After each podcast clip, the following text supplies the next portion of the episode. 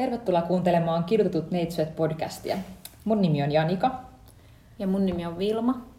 Tällä kertaa meillä on superkesäspesiaali, sillä vieraaksi studioon on saatu Popcast. Olkaa hyvä, esitelkää ittenne. Jee! Mä oon tosiaan Nelli. Ja mä oon Viivi. Tervetuloa. Kiitos. Kiitos paljon. Ihanaa. Kiva, kun pääsitte. Aiheena meillä on tänään klassikkotarina Prinsessa Ruusunen.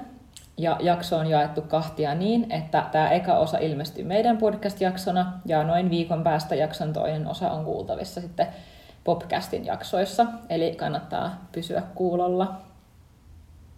Ja vielä sellainen huomio tässä näin jakson aluksi, että jakso sisältää seksuaalisen väkivallan käsittelyä. Eli jos tämä aihe ei ole sulle hyvä, niin kannattaa ehkä skipata koko tämä jakso ja kuunnella mieluummin joku muu jakso. Yes. Tosiaan Prinsessa Ruusunen tarina julkaistiin ensimmäistä kertaa tämmöisen italialaisen runoilija Gian Battista Basilen Pentamerone-nimisessä satukokoelmassa vuonna 1634.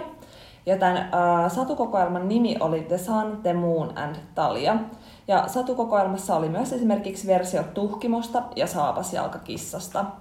Mutta tosiaan tämmöinen henkilö kuin ranskalainen Charles Perrault teki sadusta oman versionsa vuonna 1697. Joo, tämä Perraultin tarina on mahdollisesti innoittunut 1300-luvun keskiaikaisesta legendasta nimeltä Perceforest, joka on myyttinen tarina Iso-Britannian perustamisesta ja pohjustaa myös kuningas Arturin legendaa.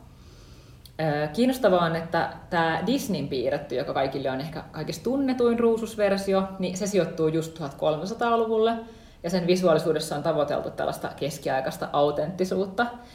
Tässä Perceforest-legendassa tämän prinsessan nimi on Zellandine ja hänen isänsä lähettää hänet vaimoksi tahtovan tämmöisen Troilus-prinssin suorittamaan erilaisia tehtäviä. Ja tämä Troiluksen nimi itse asiassa viittaa antiikin Troijan kaupunkiin, eli tämä on tämmöinen niinku antiikin mytologiaa keskiaikaiseen tarinaperinteeseen vähän sekoittava niinku tarinakokoelma. Ja tämä Troilus tosiaan lähtee tekemään näitä erilaisia tehtäviä, ja tällä välin sitten Zellandin vajoaa lumottuun uneen. Tämä Troilus raiskaa hänet unessa, ja tämä Zellandin tulee raskaaksi, ja sitten tämän lapsen synnyttyä, niin se lapsi imee tämän prinsessan sormesta pois pellavan korren, joka oli sitten aiheuttanut tämän lumotun unen. Eli tässä vaiheessa tarinaa se ei vielä ole värttinän piikki eikä ruusun piikki, vaan se on pellavan korsi. Ja tämä lapsi sitten ilmeisesti tämmöisessä imetyshetken yhteydessä niin imasee pois sen pellavan korren. Ja sitten tämä prinsessa herää. Myöhemmin tämä Zellandin tajuaa tämän Troiluksen olevan sitten lapsen isä, koska siinä oli joku lumottu sormusjuttu, ja sitten menee tämän kanssa naimisiin. Ja tämähän on hyvin tämmöinen antiikin mytologioita ylipäätään mukaileva juoni, että just tämä tehtävien tekeminen, jotta voi todistaa olevansa arvollinen, ja sitten tämmöinen niin kuin tosi epätavallinen tai väkivaltainen raskauden alku, että antiikin mytologiahan on täynnä näitä tällaisia raiskauksia ja unissa tapahtuvia raiskauksia. Joo. Ja tosiaan monet muutkin tunnetut Disney-elokuvat perustuu tämän Perraultin julkaisuihin, muun muassa just Tuhkimo, Lumikki ja Kaunotar ja Hirviö. Ja ennen tätä Disneyn tunnetuksi tulevaa elokuvaa, niin Prinsessa Ruusunen on myös esitetty Tchaikovskin balettina 1890 nimellä. Se on Spjaštšaja krasavitsa, eli Nukkuva Kaunotar. Okei, no mä ajattelin sitten kertoa tuosta tämän italialaisen runoilijan, niin tuosta Prinsessa Ruususen versiosta, vaikka sen nimi nyt ei ollut Ruusunen vielä, vaan toi Talia oli se tyttö. Niin no tässä tämmöinen erään hallitsijan tytär Talia, niin iskee sormensa siis värttinän piikkiin, joka on ennustettu sitten hänen syntymässä, että näin tulee käymään. Ja sitten hän vaipuu justiinsa uneen, kuten näissä kaikissa versioissa näköjään. Ja sitten tämän Talian isä, niin se laittaa sitten tämän Talian niin tämmöiseen kaukaiseen palatsiinsa nukkumaan ja pukee hänet sitten kauniiseen leninkiin. Ja sitten se on mielestäni aika hauskaa, että se ei hautaan niin kuin tätä Taliaa, mikä on aika perus monissa esim. Lumikissakin tämä, että sitten vaikka ajatellaan, että hän on kuollut, niin sitten se laitetaan nukkumaan jotenkin kauniiksi laitettuna johonkin, vähän niin kuin näytille ehkä. Ja sitten vähän niin kuin tässä on ehkä tämmöinen perusnarratiivi kanssa, missä sitten tämä mieshahmo, eli tässä tämä isä, niin se vähän niin kuin sanelee nämä tapahtumat tälle tajuttomalle, itsenäisiin päätöksiin kykenemättömälle naishahmolle, eli Talialle. Ja no myöhemmin sitten eräs toinen kuningas sitten, niin on metsästysretkellä ja löytää tämän palatsin sieltä metsästä. Ja hän menee sitten sisään nuuskimaan sinne ja siellä se löytää sitten tämän Talian, joka ei sitten herää herättelyihin, mitä tämä kuningas yrittää siinä. Ja niinpä hänelle tulee sitten mieleen, että hän raiskaa tämän Talian. Eli on vähän niin kuin saman tapaista kuin tuossa Perceforest näköjään, joo, että tämmöinen elementti siinä sitten ja juonen käänne. Ja jälleen tässä korostuu sitten tämä miehen toimijuus niin kuin naisen toimijuuden ylitse. Ja lopulta sitten niin kuin tämä kuningas sit jättää vaan Talian sinne, mistä löysikin hänet koomaan, makaamaan tämän pahoinpitelyn jälkeen, ja sitten hän unohtaa koko jutun. No tämä Talia kuitenkin tulee tästä niin raskaaksi ja myöhemmin sitten synnyttää 2 lasta tämmöisten kilttien haltijoiden avulla, niin tähän astuu mukaan sitten nämä haltijat, ja Talia on koko aika siis tajuttomana vieläkin. Ja nämä haltijat sitten hoitaa näitä pikkulapsia, ja sitten jossain vaiheessa niin yksi näistä lapsista niin imee vahingossa Talian sormesta sitten tämän värttinän piikin pois. Ja sitten tämä Talia herää sitten siihen. Ja no, Talia sitten antaa näille lapsille nimeksi Sun ja Moon, eli aurinko ja kuu. Ilmeisesti, koska nämä lapset on syntynyt hänen tietojensa mukaan niin yhtä tyhjästä kuin aurinko ja kuu. Ja sitten tämä kuningas sitten yhtäkkiä muistaakin Talian ja on sitten tulee taas mieleen, että voisi mennä sitten uudestaan sinne Talian luokse, kun vähän tekee mieli ja mennä keräilemään rakkauden hedelmiä, niin kuin siinä kirjassa ilmeisesti sanotaan tai muotoillaan tämä asia, mun vapaa käännös. Mutta tämä kuningas löytääkin tämän Talian niin hereillä näiden lasten kanssa. Ja kuningas kertoo sitten, että nuo lapset on varmaankin hänen. Ja sitten tästä tiedosta tai sen tiedon jälkeen niin Talia sitten rakastuu tähän kuninkaaseen heti. Ja niin kuin sitten mä mietin, että ihmetellään, että miksi raiskauskulttuuri koistaa. Ja itse asiassa me myöhemmin sitten näiden jaksojen aikana niin puhutaan tästä raiskauskulttuurista vähän lisää ja näissä tarinoissa. Mutta tosiaan tämän kuninkaan vaimo sitten, siis tämän hyväksikäyttäjä kuninkaan vaimo, niin saa tietää tästä koko asiasta. Ja hän sitten haluaa tapattaa nämä Talian lapset ja sitten hän syöttää ne lapset tälle kuninkaalle hänen tietämättään illalliseksi. Ja sitten tämän jälkeen kuningatar menee sitten hakemaan kostoa Talialta, ja Talia koittaa sitten selittää, että ei hän voinut näille tapahtumille mitään, koska niin kuin tämä kuningas vaan tuli hyväksi käyttämään häntä, kun tämä oli tajuttomana. Mutta kuitenkin sitten tämä kuningatar pakottaa Talian sitten riisumaan alasti ja menemään roviolle, mutta sitten kuningas tulee sitten apuihin tässä viime hetkellä ja sitten tapattaa tämän kuningattaren. Ja käy ilmi, että tämä linnan kokki olikin säästänyt sitten nämä lapsetkin, eli hekin lopuksi oli sitten elossa, ja sitten oli tämmöinen pieni perhe siinä lopussa yhdessä. Ja mä mietin tätä moraalista opetusta tässä, että jotenkin tulee semmoinen olo, että ehkä mikä jää mieleen suurimmalle yleisölle, että tämä kuningatarvahan niin kuin esitetään pahiksena siinä, ja sitten tämä keski-ikäinen ukkeli niin vähän niin kuin sai vaihdettua nuorempaan naiseen sen varjolla, että tämä nykyinen vaimo on tuommoinen raivohullu tappaja. Ja vaikka se kuningashan itse just meni salaa niin kuin hyväksikäyttämään nuorta tyttöä ja aloitti nämä kaikki tapahtumat. Ja jotenkin tästä raiskaa ja kuninkaasta tulee ehkä se sankari, koska se on pelastanut tämän tytön valekuolemasta, syrjäisestä palatsista, tai niin varmaan kaikki ajattelee, vaikka oikeastaanhan se oli se tämän Talian lapsi, joka imi sen piikin sen surmesta, mutta kuitenkin ehkä se jäisi niin kuin mieleen, ehkä tarinan muille hahmoille. Ja sitten lopuksi tämä hyväksikäyttäjä ja uhri niin eli onnellisesti elämänsä loppuun asti tämän hyväksikäytön vuoksi. niin tuntuu sille, että tämä tarina ei ole varoittava esimerkki ehkä nuorille naisille raiskauksista. Että niin kuin ehkä lopulta kerrotaan kuitenkin semmoista narratiivia niin kuin miesten seksuaalisen väkivallan yleisestä hyväksyttävyydestä ja jopa toivottavuudesta.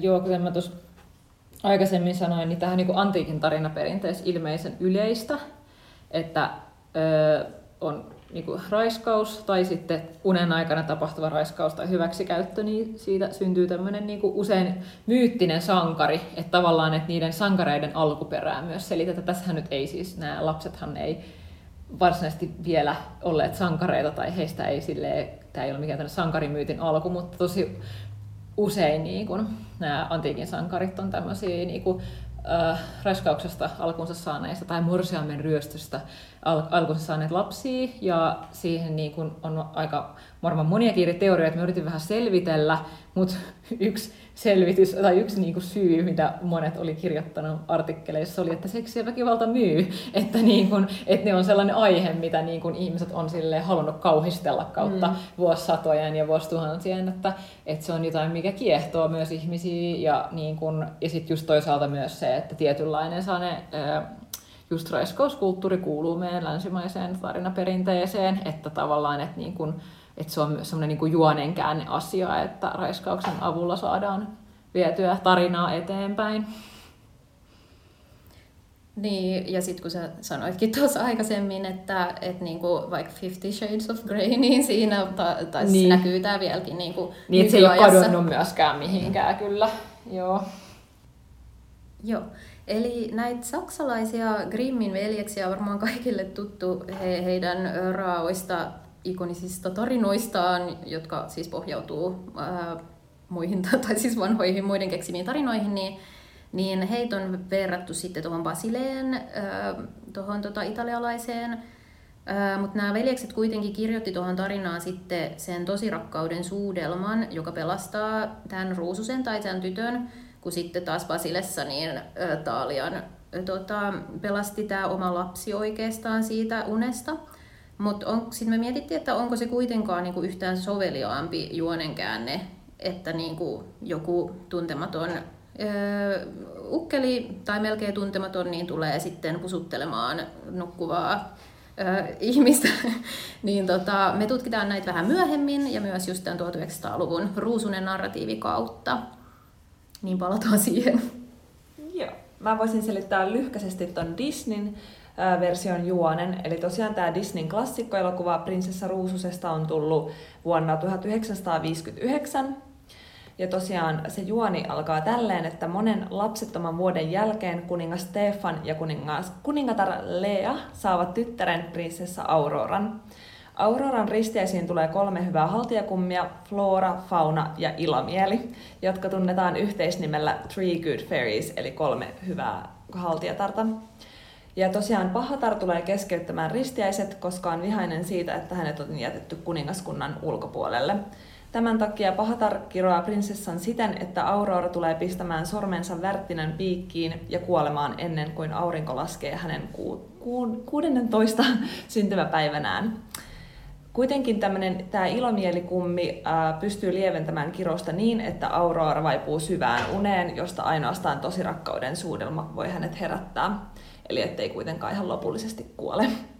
Ja tosiaan tämä kuningas Stefan raivostuu tästä tosi paljon ja määrääkin kaikki rukit poltettaviksi kuningaskunnassa. Mutta nämä kummit kuitenkin tietää, että Pahatar ei lepää ennen kuin saa tahtonsa läpi, joten nämä kummit haluaa ottaa Auroran heidän kanssaan asumaan metsän syrjäiseen mökkiin.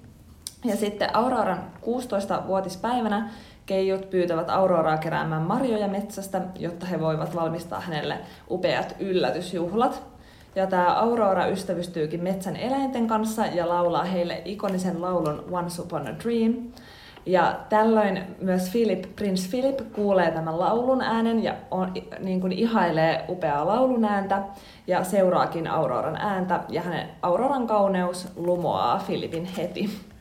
Ja sitten tosiaan kun Aurora on tuolla metsässä, niin Ilomieli ja Flora riitelevät Auroran puvun väristä, eli toinen haluaa, että se on sininen ja toinen vaaleanpunainen, ja tämä taikuus herättää tosiaan Pahattaren korppi Diablon. Eli Diablohan on espanjankielinen nimi, ja se tarkoittaa suomeksi paholaista. Niin herättää tosiaan ton korpin huomion, ja tämä korppi kertoo sitten Pahattaralle Ruususen olinpaikan.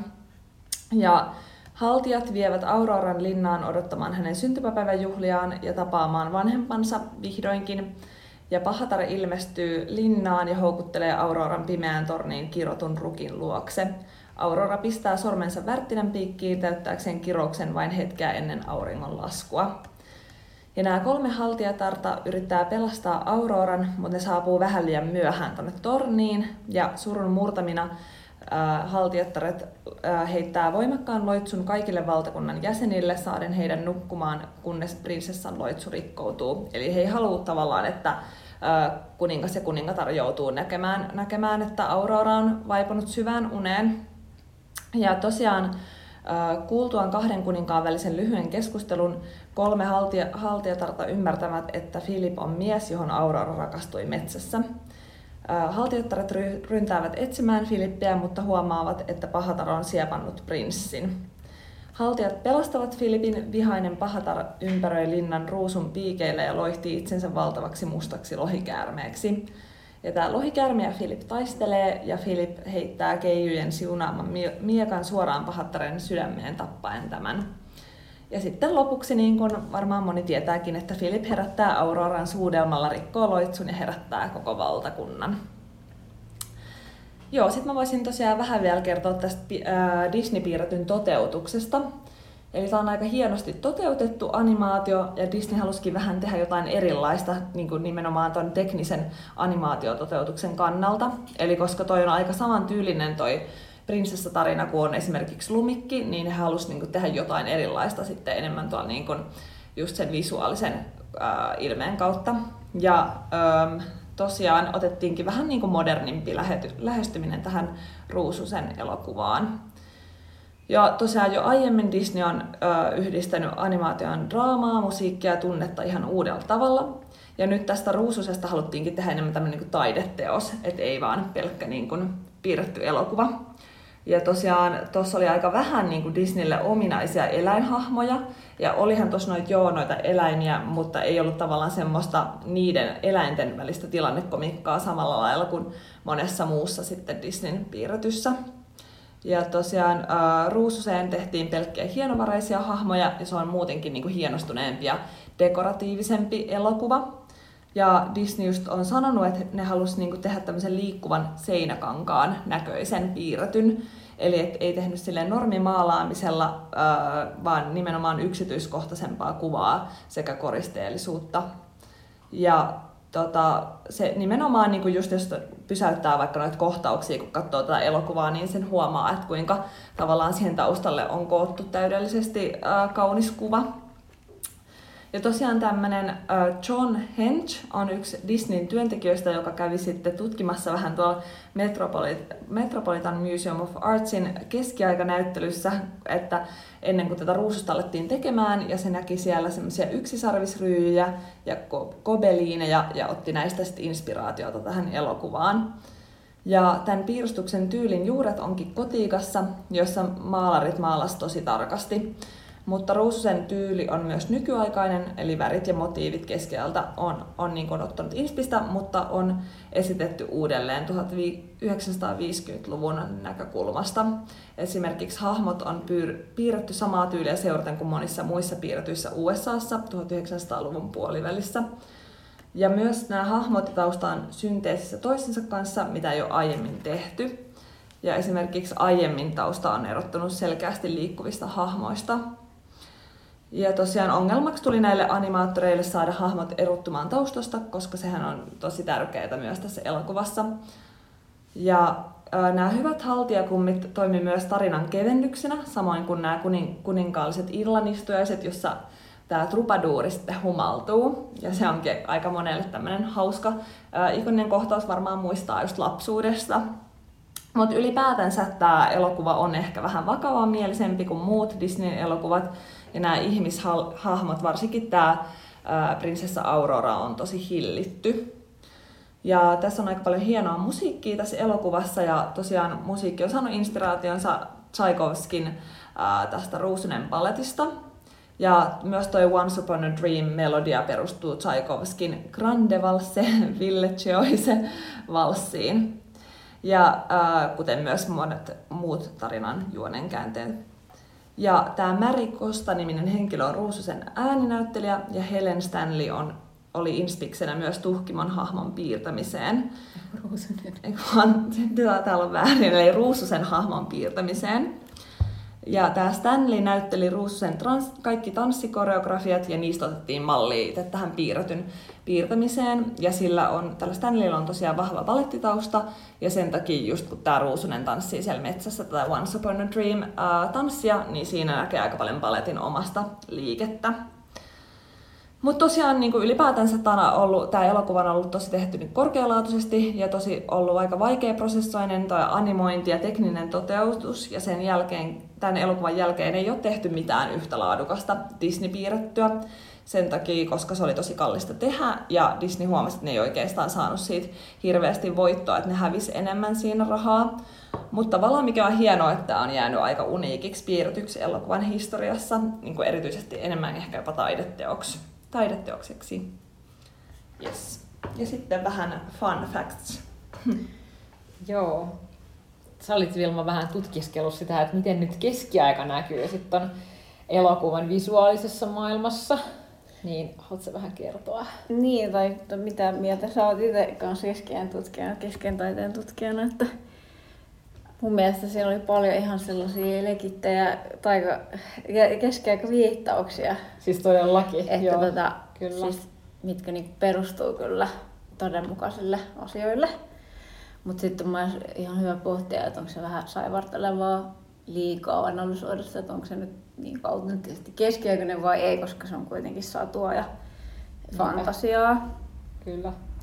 Mutta siis tämän elokuvan visuaalinen maailma on tosi kiinnostava tapausesimerkki myös siksi, koska siinä näkyy vahvasti 1800-luvun romantiikka ja sen ajan idealisoitu tai romantisoitu kuvaus keskiajasta. Romantiikka vaikuttaa itse asiassa tosi vahvasti niin kuin edelleen nykypäivän keskiaikakuvaston taustalla. Se mikä käsitys, mielikuva meillä on keskiajasta. Joten tässä välissä voisi olla ihan hyvä kerrata, että mitä se termi käytännössä oikeastaan tarkoitti ja piti sisällään.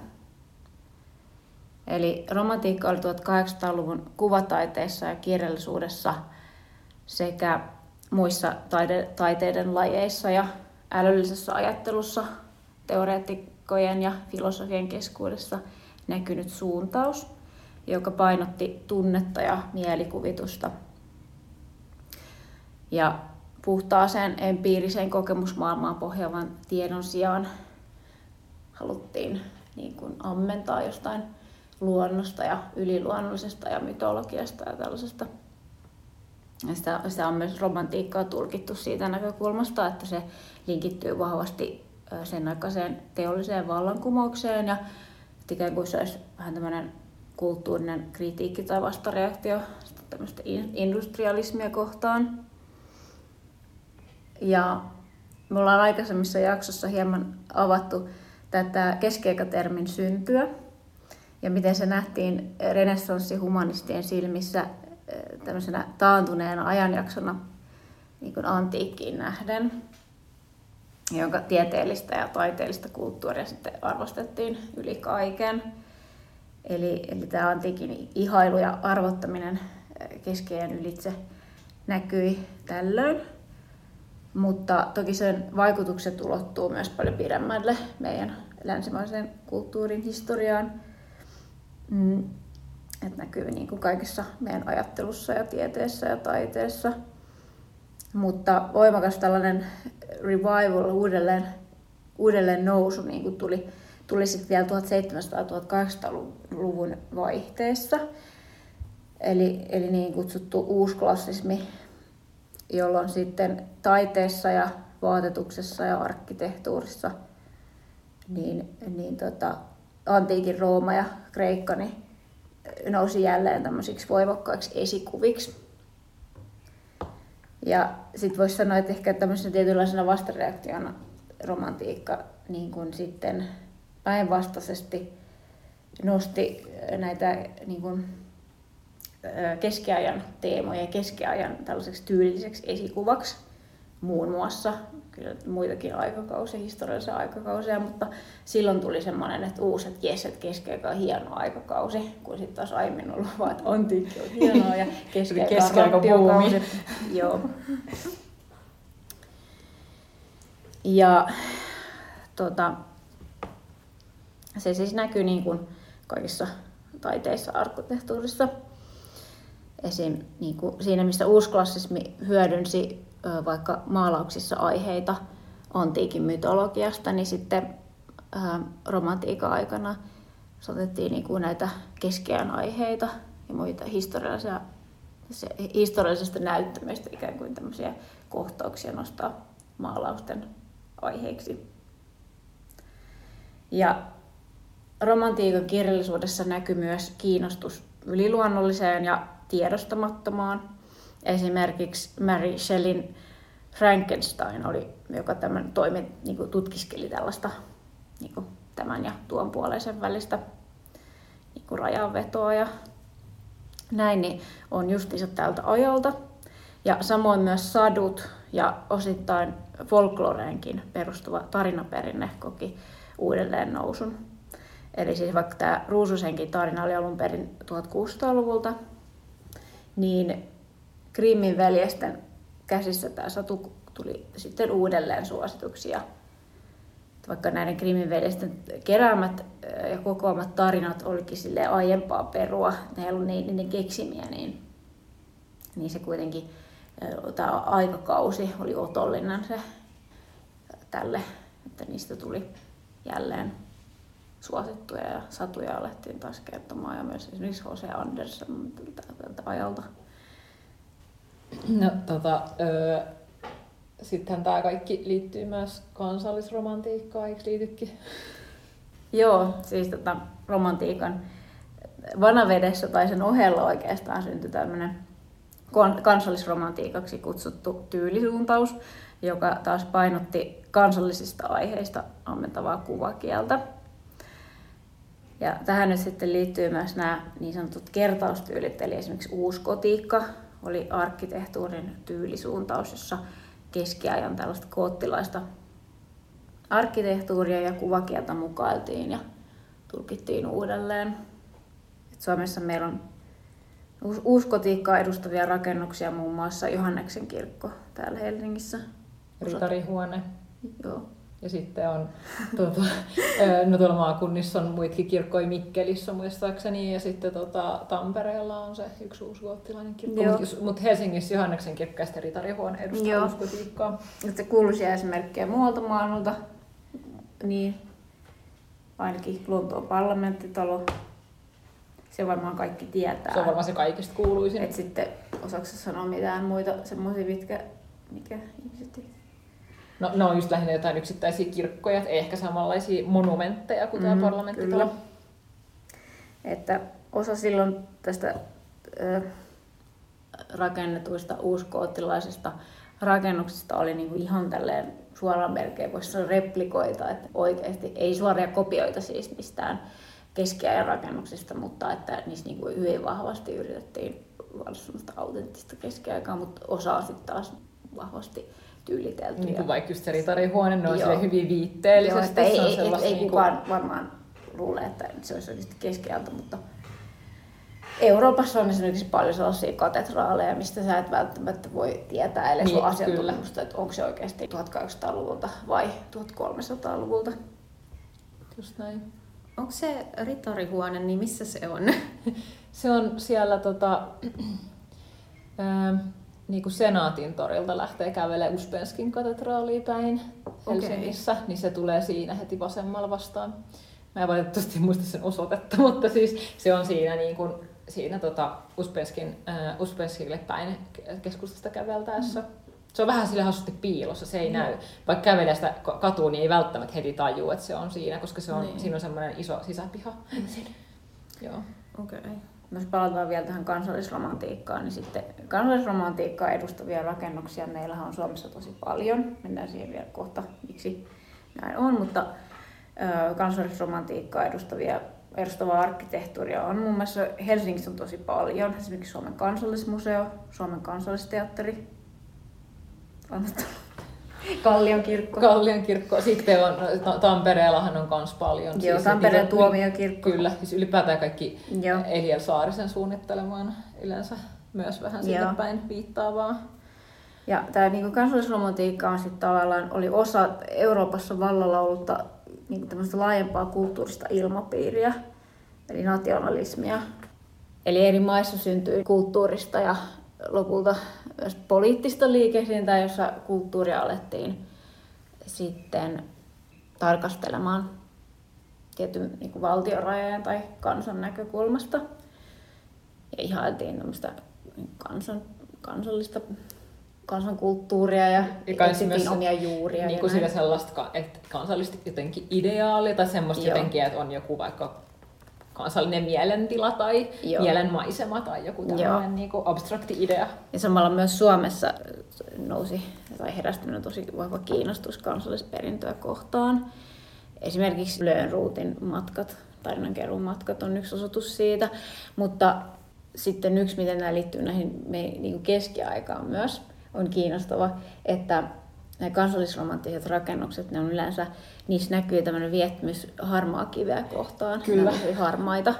Niin keskiajallahan niin suuri osa meidän keskiajan kivikirkoista, mitä meillä Suomessa on säilynyt, niin ne on rakennettu harmaa kivestä.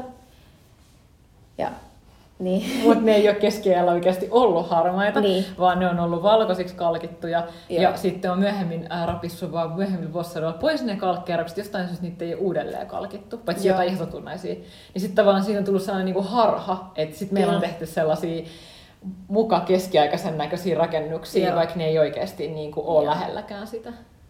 Niin, kun mulla tuli mieleen, että on ihan sama kuin sit, kun antiikissiin luultiin, että siellä niin kuin oli kaikki valkoista. Ihan sama. Just. Ja jostain syystä, en tiedä liittyykö se edelleen, vaan se resurssikysymys, että niitä ei niin edelleen tänä päivänä lähdetä kalkitsemaan niitä kirkkoja. Kyllä, koska se on niin iso osa jotakin, varmaan niin kuin voi olla resurssikysymys, kustannuskysymys, mutta myös niin kuin se, että se on niin kuin ikään kuin jotenkin osa meidän kansallista identiteettiä, että meillä on niitä harmaanvärisiä kirkkoja tuolla. Joo. Tämä on tosi tärkeää ihmisille. Niinpä.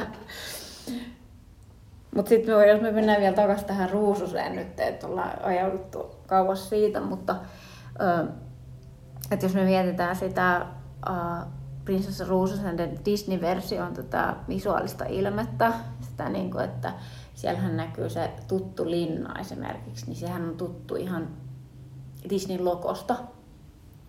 Niin sehän oikeastaan perustuu sellaiseen 1800-luvun uuskoottilaiseen linnaan Saksassa. Niin, siihen Neuschwansteinin linnaan, eikö niin? Joo. Ja siis, että sehän on tosi niin kuin ikoninen tämmönen, ja siis niitä samantyylisiä linnoja se samalla alueella kapeat suipot, tornit, ja se on ihan niin jotenkin sellainen överi mahtipontisen iso. Kyllä. Ja valkoinen. Ja se on just se, niinku sellaista tosi överi uusgotiikkaa, mitä sitten tavallaan meillä näkyy usein, kun on joku keskiaikaan sijoittuva asia, niin sitten sit ne onkin niitä uusgoottilaisia rakennuksia, mitä käytetään siinä. Kyllä. Ja se näkyy kyllä tuossa Ruususessakin, että vaikka siinä oli selvästi innotusta oikeasta keskeistä, niin siinä oli myös tosi paljon sitä uusgotiikan niin kuin, hyödyntämistä ja kuvastoa. Joo. Ja sitten tietenkin tämmöinen romantiikan ajan maalaustaidekin näkyy tässä periaatteessa siinä meidän niin kuin keskiaika kuvastossa tai perinnössä, mikä meillä on se niin kuin sellainen yleinen keskiaikavisuaalisuus, niin että mä mietin näitä niin kuin Prinsessa Ruususen ja muiden henkilöhahmojen asuja, niin näähän niin kuin on enemmän just 1800-luvun maalauksista. Et yksi kuuluisimpia esimerkkejä on tämmöinen Paul de la Rochen öljyvärimaalaus Lady Jane Greyn mestaus vuodelta 1833. Ja Hyvin samantyylinen esimerkki on sitten täältä Suomesta jo meidän aikaisemmassakin jaksossa mainittu Albert Edelfeltin maalaus Kaarle Herttua herjaa Klaus Flemingin ruumista, joka on siis vuodelta 1878. Ja vaikka tämä jälkimmäinen nyt sijoittuu 1500-luvulle, siis nämä, mitä se kuvaa, niin historialliset tapahtumat ja oikeastaan se maalaus edustaa ehkä enemmän historiallista realismia kuin romantiikkaa, niin näissä molemmissa maalauksissa on hyvin tämmöinen samantapainen näytelmämäinen kohtaus päällä. Eli hahmot on tosi dramaattisesti virittyneitä siihen tilanteeseen ja kohtaus on traaginen ja siihen liittyy historian lisäksi myös kuolema. Ja molemmissa tai historiallisuus ei kuitenkaan ole ihan autenttista, eli näiden henkilöiden vaatetus on esimerkiksi ihan jotain muuta kuin, ne on enemmänkin jostain oopperan tai teatterin puvustamusta peräisin, kuin mitään historiallisesti todenmukaisia muotiluomuksia. Mutta kun mietin sitä, että varsinkin tuossa De La Rochen maalauksessa on nähtävä pyövelin asustus, me voidaan laittaa siitä vaikka, jos saadaan joku hyvä kuva. Joo, niin voidaan laittaa. Niin tässä asustuksessa niin tuli mieleen heti justiinsa siinä Prinsessa Ruusunen piirretyssä niin kun prinssi Filipin asustus ja jotenkin tämmöinen sankarisukkahousussa tyyppinen. Joo, mikä on just semmoinen teatteripuvustuksen tyyllä. Kyllä, joo, just pussihihat. Joo, se on semmoinen oikein niin keskiaikainen, vaan se on just semmoinen kuviteltu keskiaika juttu nimenomaan. Ja just semmoinen jotenkin karikatyyrimäinen ehkä. Joo. No kun siis mä huomasin myös tämän jotenkin, että mun mielestä siinä Ruususen hahmossa näkyy se uusgotiikka, että se niin koko Ruususen designi jotenkin vähän niin kuin sekin on sellainen koko uusgoottilainen niin kuin luomus, että hän on hyvin niin kuin sirot kasvonpiirteet ja sitten just ne hiukset, miten ne niin kuin kiemurtelee ja se vartalon muoto. Totta kai siinä näkyy se 50-luvun semmoinen vähän pin-up-estetiikka myöskin, mut niin kuin mulla tuli siitä tosi paljon semmoinen fiilis, että se koko Ruususen hahmo niinku mukailee sitä arkkitehtuuria ja sitä uusgoottilaista ympäristöä. Ja sitä silleen, että se on niinku just kokonaistaideteos. Ja sitten toisaalta esimerkiksi tuosta Pahatarista mä luin siis Disney-wikistä, mä en tiedä kuinka hyvä lähde, mutta Disney-wikistä, että Pahataren ulkonäkö ja puvustus olisi saanut innotuksensa myöhäisgoottilaisesta taiteesta. 1300-1500-luvulla on siis ollut myöhäisgoottilaista kuvataidetta, että se olisi niin kuin se semmoinen kaapumainen, missä on esimerkiksi niin kuin liaskat siellä kaavun helmassa, että se olisi just tullut jostain maalauksesta, että se piirtäjä olisi saanut innotuksensa jostain ihan keskiaikaisesta maalauksesta. Ja sitten mikä on musta kiinnostavaa myös, että Pahataren kasvoissahan on piirteitä, joita keskiajan taiteessa on käytetty kuvaamaan pahiksia, eli tämmöinen kyöminen ja sitten semmoinen oikein näyttävä leukalinja. Et se on mun mielestä oli tosi kiinnostavaa, että siinä niinku näkyy myös sit se jotenkin uusgotiikka, mutta myös sit se niinku just ihan keskiajan taide. Joo. Myöskin. Niin sit varmaan tämän Prinsessa Ruususen visuaaliseen ilmeeseen on vaikuttanut ihan tämmönen aikakin keskiaikainen taide ja kuvasto, että ainakin tämmönen yksi esimerkki, mikä on mahdollisesti tai todennäköisesti ollut siis tekijöiden esikuvana, niin Limburgin veljeksien, se on tämmöinen alankomaalais-ranskalainen veljespari, niin heidän tekemä miniatyyrimaalauskokonaisuus Berry Herttualle tehdyssä Tuntien kirjassa. Eli nämä Tuntien kirjat oli tämmöisiä suosittuja aatelisväelle tehtyjä hartauskirjoja, jotka sitten sisälsi rukouksia ja saattoi olla myös jotain opetuksia ja kohtauksia Raamatusta. Ja yleensä ne oli tosi upeasti kuvitettu, ne oli kalliita arvoesineitä.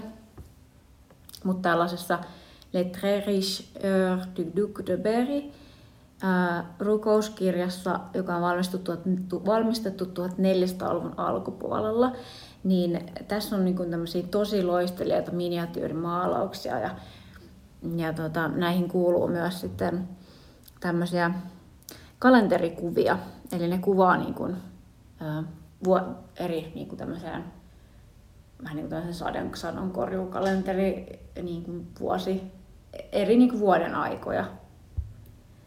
Ja sitten näissä kuvataan tämmöinen upea linna, varmaan useammassakin kuvassa. Ja se on just tämmöinen samantyyppinen fantasiamainen, valkoinen, jättimäinen linna, missä on ihan hirveästi suippoja, tämmöisiä kapeita torneja. Ja, niin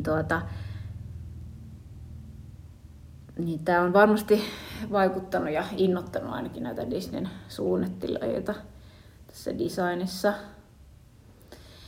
Mutta tässä maalauksessa täytyy muistaa, että tämä on tehty 100-vuotisen sodan aikana, jolloin Pohjois-Ranska, jossa tämä on siis tehty tämä käsikirjoitus, niin Pohjois-Ranska koki silloin suuria menetyksiä, menetti paljon maata ja linnoja. Ja näin ollen nämä kuvat tästä linnasta ja sen etualalla satoa, tämmöistä viinisatoa korjaavista työläisistä, niin se niin kuin kuvastaa tämmöistä idealisoitua yhteiskuntaa, missä sitten taas tämä loistelias linna siellä kuvastaa sitä yhteiskunnan vaurautta. Ehkä vähän semmoisen hankalien aikojen keskellä.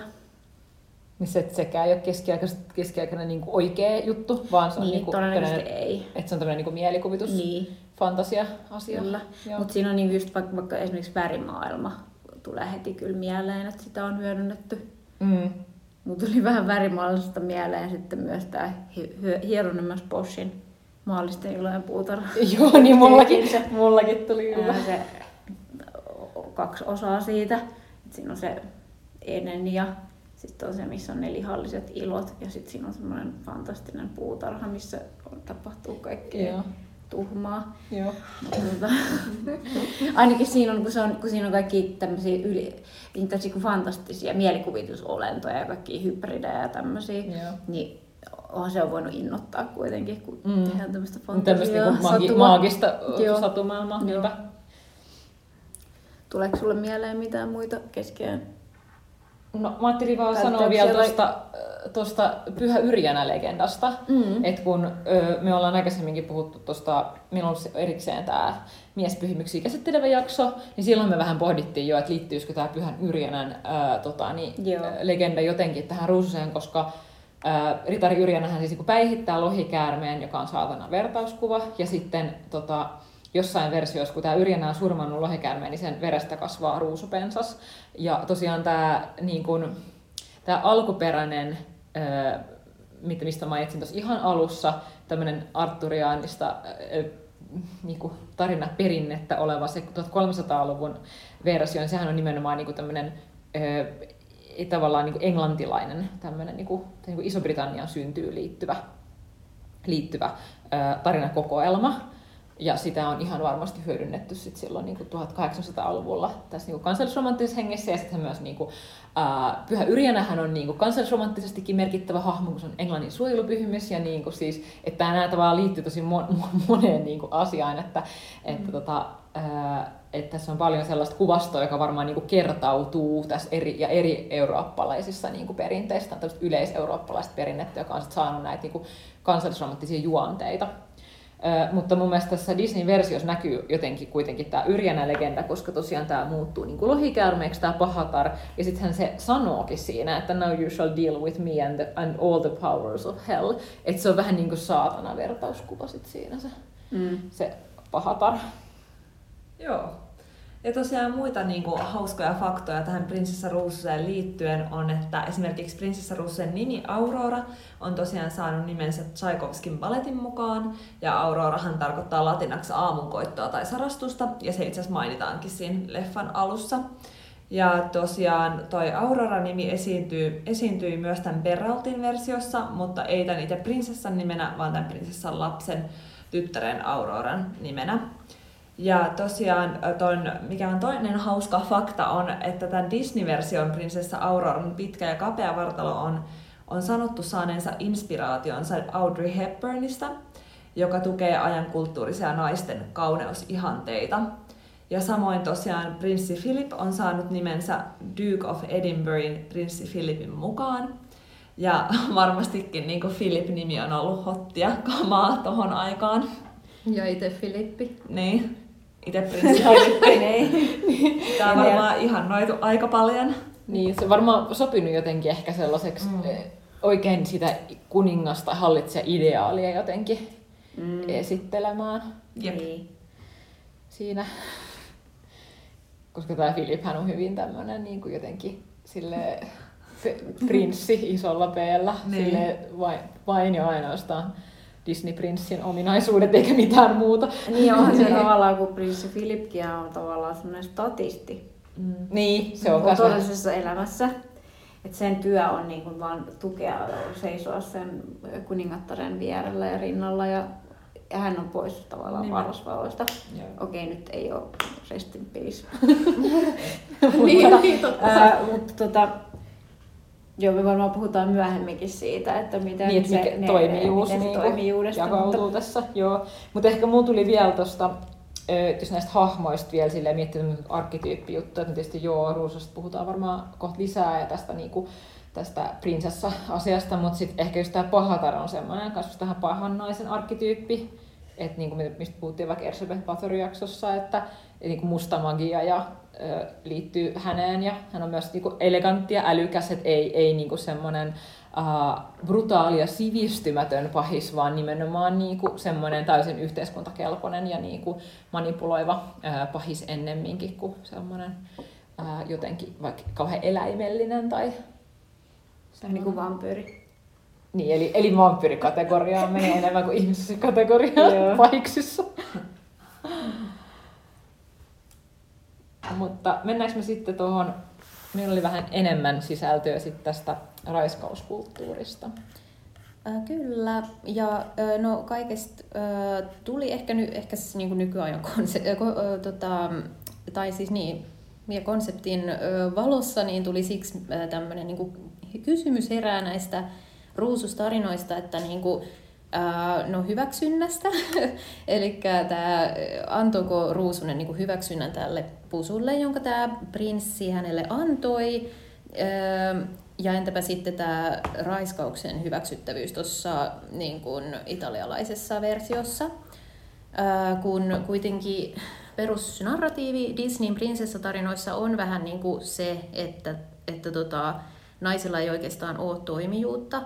Että he on vähän niin kuin kohtalon vietävissä ja mieshahmot sitten toimijuudellaan oikeastaan pelastaa nämä naiset erinäisistä tilanteista viime kädessä ehkä ja sitten just ajelee heidän tapahtumiaan ja kohtaloaan. Et, naiset just ei yleensä päätä, tai nämä prinsessat niin päätä omista asioistaan, vaan just myöntyy ehkä tähän kohtaloonsa ja elämäänsä just vähän niin kuin miesten ajelemana ja heidän miesten todellisuudessa. Että yleensä juuret tämmöiseen tai miesten toiminnalle niin kuin näissä siis prinsessatarinoissa niin on naisten alistamiskulttuurissa. Eli prinsessatarinoissa voi havaita just henkistä, fyysistä ja seksuaalista kontrollointia. No sit mietittiin, että missähän olisi sitten tämmöiset erilaiset narratiivit Disneyllä.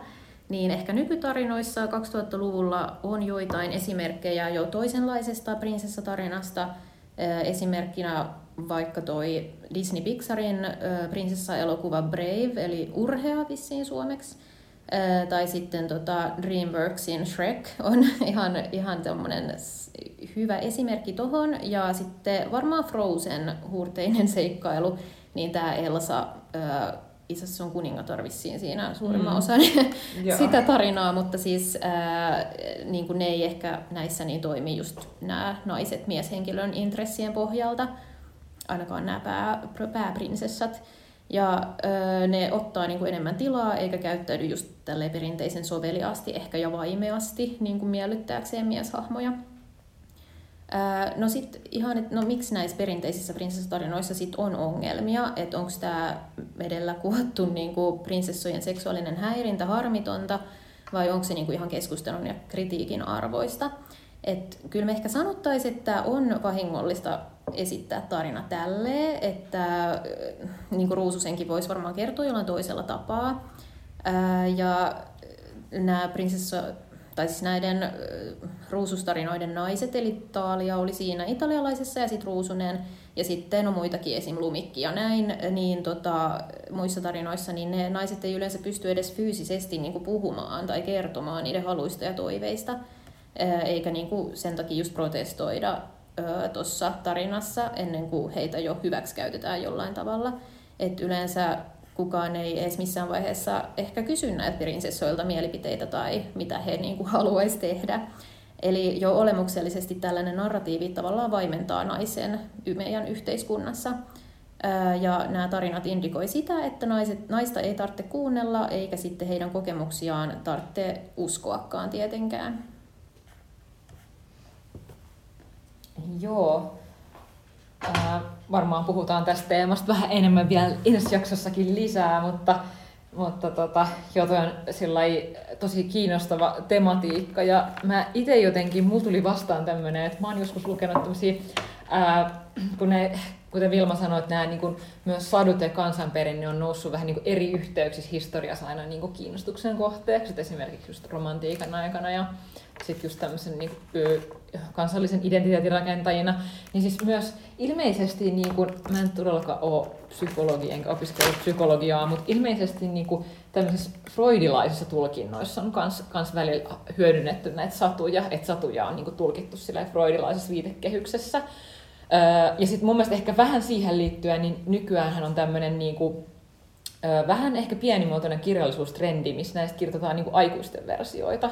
Et mulla on ainakin itselläni yksi novellikokoelma, missä on niinku näitä Grimmin satuja nimenomaan niinku moderneina aikuisten versioina. Et ne on tuotu tavallaan niinku nykypäivään ja sitten niinku kirjoitettu tavallaan silleen, että miten ne kerrottaisiin, jos ne olisi niinku, nykypäivän aikuisille tehtyjä tarinoita. Ja tosiaan sitten näitä freudilaisia tulkintoja, niin näähän nyt on siis tosi villejä, että freudilaisissa kehyksissä voidaan varmaan tulkita vähän silleen villistikin lähtee, mutta mä oon ainakin lukenut jonkun tällaisen, missä tätä, niin kun, tulkitaan tätä prinsessa Ruusustarinaa silleen niin kuin nuoren tytön seksuaalisen heräämisen kautta. Ja täytyy muistaa, että näähän on ollut siis niin kuin aikaisemmassa historiassa, siis 1900-luvun puolivälissä ja sen jälkeenkin vielä vähän aikaa, niin ollut oikeasti silleen tosi suosittuja nämä freudilaiset tulkinnat. Että ne on niin kuin tietyllä tavalla vaikuttanut myös siihen varmaankin, että miten me niin kuin ajatellaan seksuaalikäyttäytymisestä esimerkiksi ja niin kuin näin. Niin se, että jos se tulkitaan tämmöisenä nuoren tytön seksuaalisen heräämisen tälle freudilaisesti, niin tavallaan siinä oli just se pointti, että se ensikosketus siihen seksuaalisuuteen tapahtuu tavallaan sillai, niin kuin, silleen vähän niin kuin vaivihkaa tai silleen, että niin kuin, et se on tämmöinen niin kuin yllättävä ja niin kuin jotenkin sen niin kuin semmoista, että kun on niin vaikea sanoa niin kyllä, niin sitten tavallaan, että kun se vaan tapahtuu, niin sitten se on helpompi sille naiselle. Vai? Se on helpompi sille naiselle, joo. Ja tytölle niin kuin, tavallaan kohdata se oma seksuaalisuus, kun se vaan niin kuin, vähän tulee yllättäen nurkan takaa, eikä silleen, että sä olisi itse aktiivinen toimija. Ja sitten siinä on myös nähty niin kuin, tätä, että nämä rukit symboloisivat sellaista niin kuin jotain kiellettyä, että kun ne kaikki rukit on valtakunnasta niin kuin poistettu ja poltettu, niin sitten sit tavallaan tietysti niin kuin ihmiset aina kiinnostaa se piilotettu ja niin kuin peitetty ja kätketty ja kielletty. Ja joissain tarinaversioissa sitä ruususta niin kuin kielletään erikseen, että se ei niin kuin saa olla missään tekemisissä niin kuin rukkien kanssa tai tälleen. Niin sitten kun se niin kuin vihdoin pääsee koskemaan siihen rukkiin, niin sitten se tapahtuu kauheita. Niin se on pakko. Joo, se on pakko kyllä se on pakko niin pakonomaisesti tehdä se, koska se on niin eksoottinen ja kielletty asia. Joo. Ja tähän kanssa on niin kuin seksuaalivertauskuva tavallaan, että jos niin kuin seksuaalisuutta pidetään kauhean kiellettynä ja peiteltynä ja salaisena, niin sittenhän se niin kuin ehkä just silleen nimenomaan. Siinä on niin ehkä jotain, mihin kaikki varmaan voi jollain tavalla samastua teiniässä sitten tietysti, kun seksuaalisuus useimmiten monilla herää, ei kaikilla, mutta monilla, niin se, että niin sitten just alkaa se kielletty ja kätketty niinku kiinnostaa. Ja halutaan, mä sanoin, että halutaan kapinalle vanhempia. Niin, ja just niin. Ja normeja vastaan. Ja just näin. Joo, jotenkin tuossa Disney, niin siinä 50-luvun Ruususessa, olihan se 50-luvun? Joo.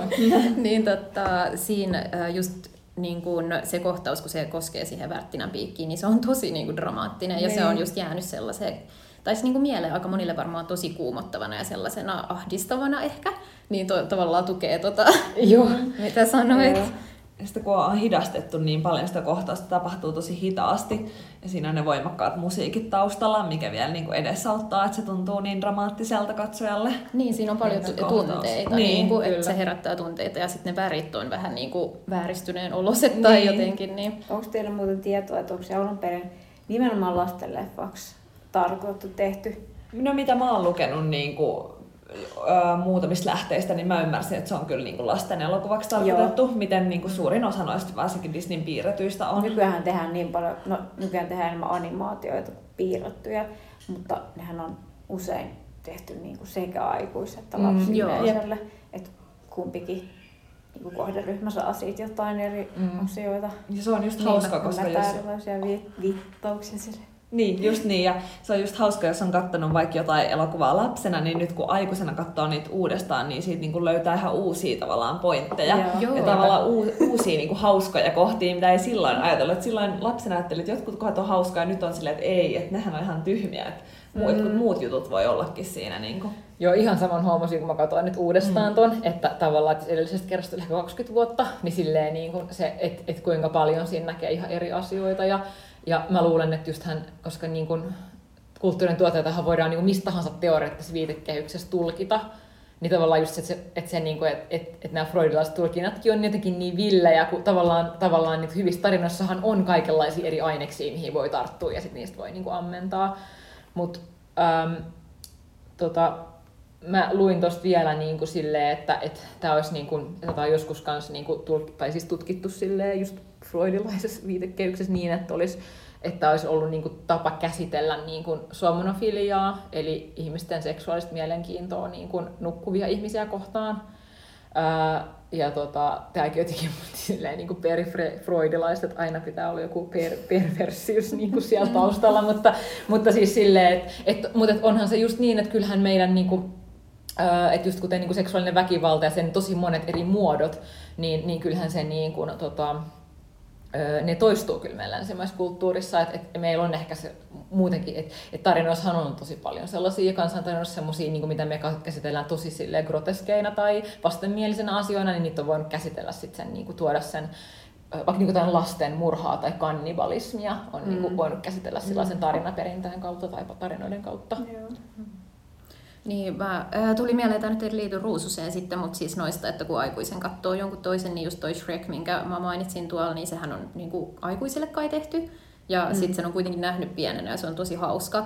Mutta nyt sitten siellä on semmoisia näkee niin kuin, ja tulee kaikesta freudilaisuudesta ja muusta mieleen, kun siinä on se kohtaus, mä en tiedä saako sanoa, niin editoikaa pois, jos ei, mutta siis siinä on se kuningas, se lyhyt kuningas siinä, joka sitten, no sehän ihan väkisin sitten ottaa taas sen prinsessan itselleen ja sillä lailla niin kuin, joo, liittyen ehkä tähän aiheeseen, mutta sitten kun se katsoo niitä kuvia ekana siitä lumotuspeilistä eri prinsessoista, niin sitten sillä tulee stondis siinä yhdessä kohtaa. Oh, ja mä en ole ikinä niinku tajunnut sitä. Joo, se silleen hups, pettää sen. Ei ole tajunnut.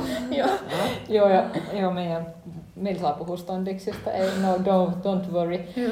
Mutta joo, ja siis itse asiassa mä rupesin miettimään mä googlasin sitten ton somnofilian, koska selvisi, että sitä siis kutsutaan englannin kielellä sleeping beauty syndroomiksi. Niin saanut tosta se on ihan, joo, että se on niin kuin lääketieteen. Siis mä löysin jonkun ihan siis lääketieteen julkaisun, missä oli niin kuin otsikkona sleeping beauty. Niin kuin, että tavallaan, että just, että niin kuin, että miten käsitellä tavallaan, kun se on laskettu tää siis seksuaalinen mielenkiinto nukkuvia ihmisiä kohtaan on laskettu tällaiseksi, niin kuin, että se on tavallaan niin kuin poikkeavaa seksuaalisuutta, ja jos on mahdollisesti sellainen yksilö saattaa olla mahdollisesti ehkä vaarallinen ympäristöllään, jos se ei kontrolloi sitä, niin, niin siitä on sen takia ilmeisesti kirjoitettu, niin kuin ihan kirjoitetaan tänä päivänäkin niin kuin lääketieteellisiä artikkeleita.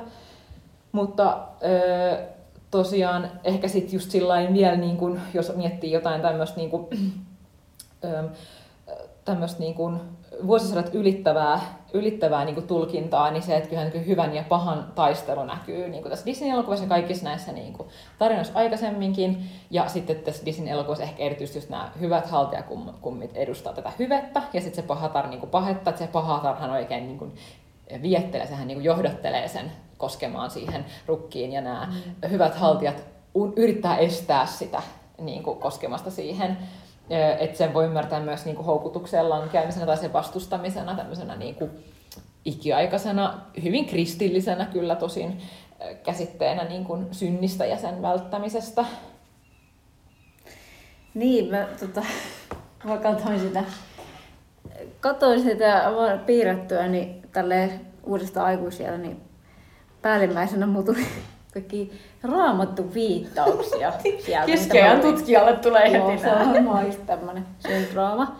Mutta ihan oikeasti tämä alkaa siitä, että odotettu lapsi syntyy, jolle povataan tai ennustetaan niin kuin tulevaisuuden tapahtumien kannalta merkityksellinen rooli. Check. Se on niin kuin Jeesus.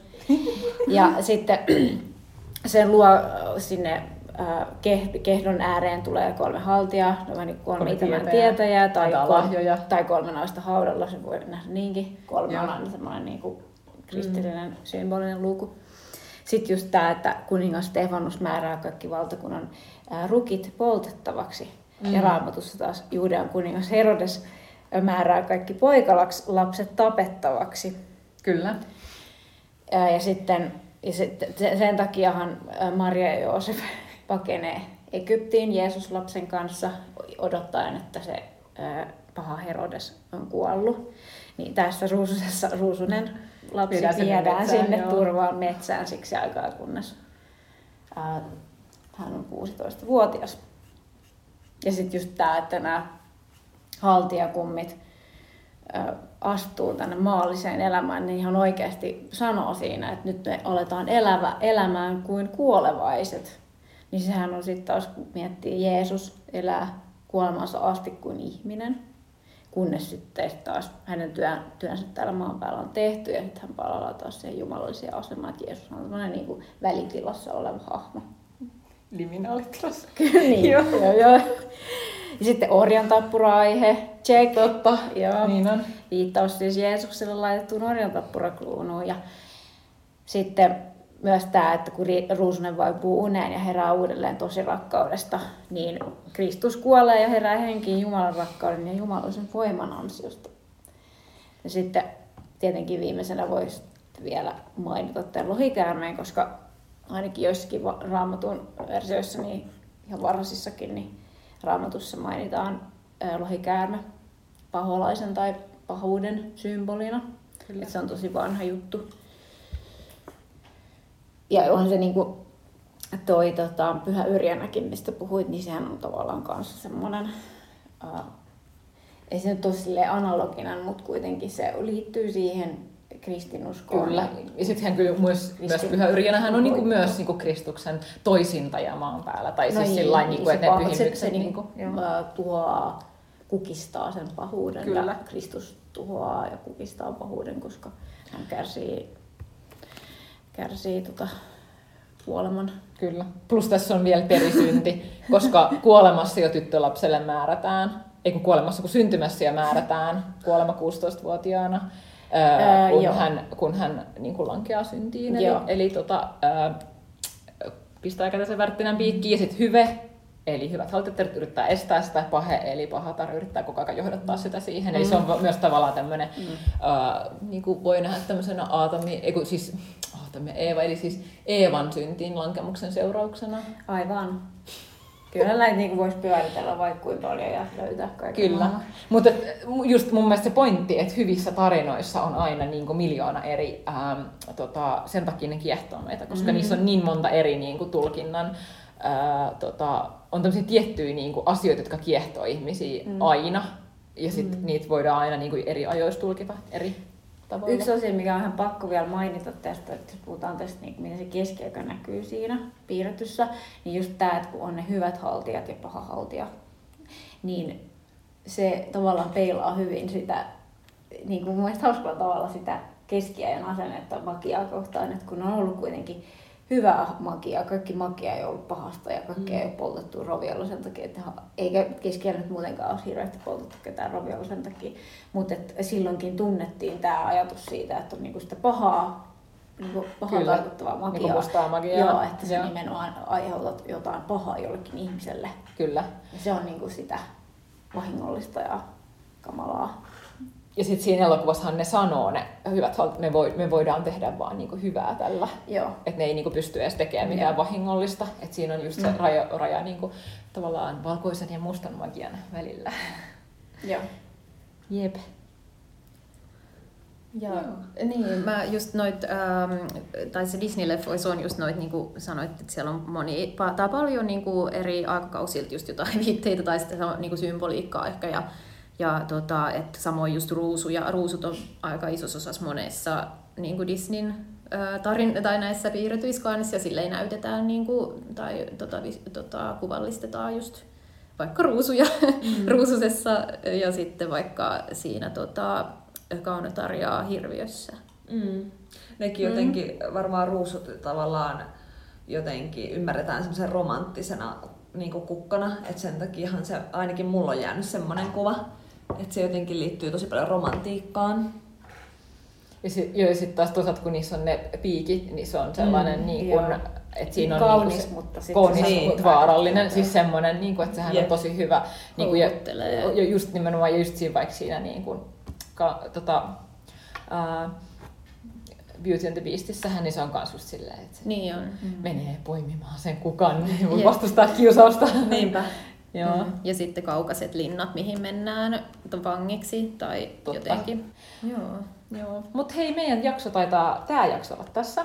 Eli jos teillä ei mitään enempää pointteja, niin mainostetaan, että jatketaan yhden jakson verran vielä pohdintaa. Siinä on sitten enemmän tuosta näistä ihan 2010-luvun jatko-osista tälle Disney-leffalle, eli Pahatar-elokuvista ja vähän eri diskurssi. Mutta se tosiaan ilmestyy sitten tuolla Popcastin tilillä ja me mainostetaan kyllä Instassa sitten teille. Älkää huolehtiko. Mutta hei, kiitos tosi paljon kun olet vieraana. Kiitos paljon vierailusta. Oli kiva olla mukana. Oli kiva ja mielenkiintoista. Oppi paljon uutta. Jep, mahtavaa. Ja tosiaan kiitos kaikille kuulijoille ja palataan pian. Seuratkaa meidän Instaa. Seuratkaa meitä Instassa. Seuratkaa meitä Spotifyssa. Spotifyssa on muuten melkein 5000 seuraajaa jo. Katoin just äsken. Seuratkaa meitä siellä, niin saadaan 5000. Kiitos kun kuuntelit. Mahtavia kesäpäiviä just sulle. Heippa! Moikka!